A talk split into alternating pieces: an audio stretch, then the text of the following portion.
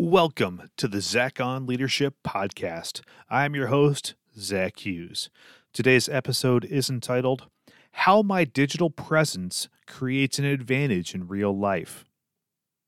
About seven years ago, I started intentionally developing my online presence as a tech leadership figure. There are a whole lot of factors that motivated me to do that, but I'll cover just a few. Back in 2014, I wrote my master's thesis on the opportunity to leverage social media as an organizational leadership tool. Also, as a tech savvy introverted leader, I figured I could probably do better and make a bigger impact online than in real life. Back in 2008, in the early days of social media, Pete Cashmore, founder of Mashable, made a very interesting point.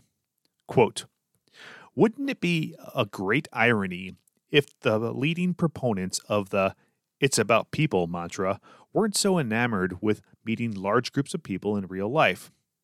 Or perhaps fitting. Perhaps social media affords us the control we lack in real life socializing the screen as a barrier between us and the world. End quote. That's some background. Now let's fast forward to the present. 2023 is the year when in person networking and events are officially and fully back. Here are some of the interesting things I've experienced in real life, or as the younger folks say, IRL. People read my content and then invite me to speak at their event. The funny thing is, they have no idea if I'm a decent speaker or not. Writing and speaking are two very different skills. People give me the benefit of the doubt and give me a chance.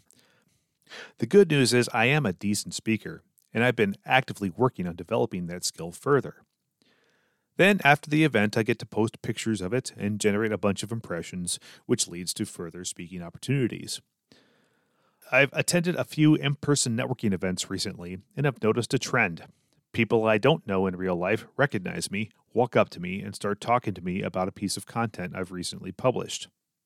It's hard to articulate how powerful that is for me. I walk into networking events feeling like a kid walking into a junior high school dance. Now that I'm an adult, I know how to strike up conversations, but it's exponentially easier for me when others initiate and bring up a subject that's both important to them and something I'm knowledgeable about.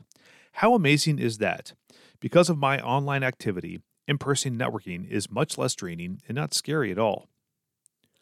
Celebrity status. Some like to tease me and say that I have celebrity status now. I think that's a massive overstatement. What I have is status that was earned through non traditional methods. Other tech executives raise their profile through traditional media, newspapers and magazines, and earn awards. Tech leaders with a CIO, CTO, or CISO title get extra attention. My investment in my online presence has earned me credibility that would have been difficult for me to attain at this point in my career through traditional means.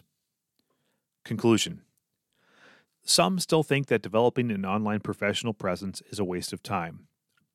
Others know that it is important, but they haven't developed the skills. I'm declaring that I'm living proof that online investment pays dividends in the real world. I started networking in the digital space because it seemed easier to me, and I figured I could be more effective there.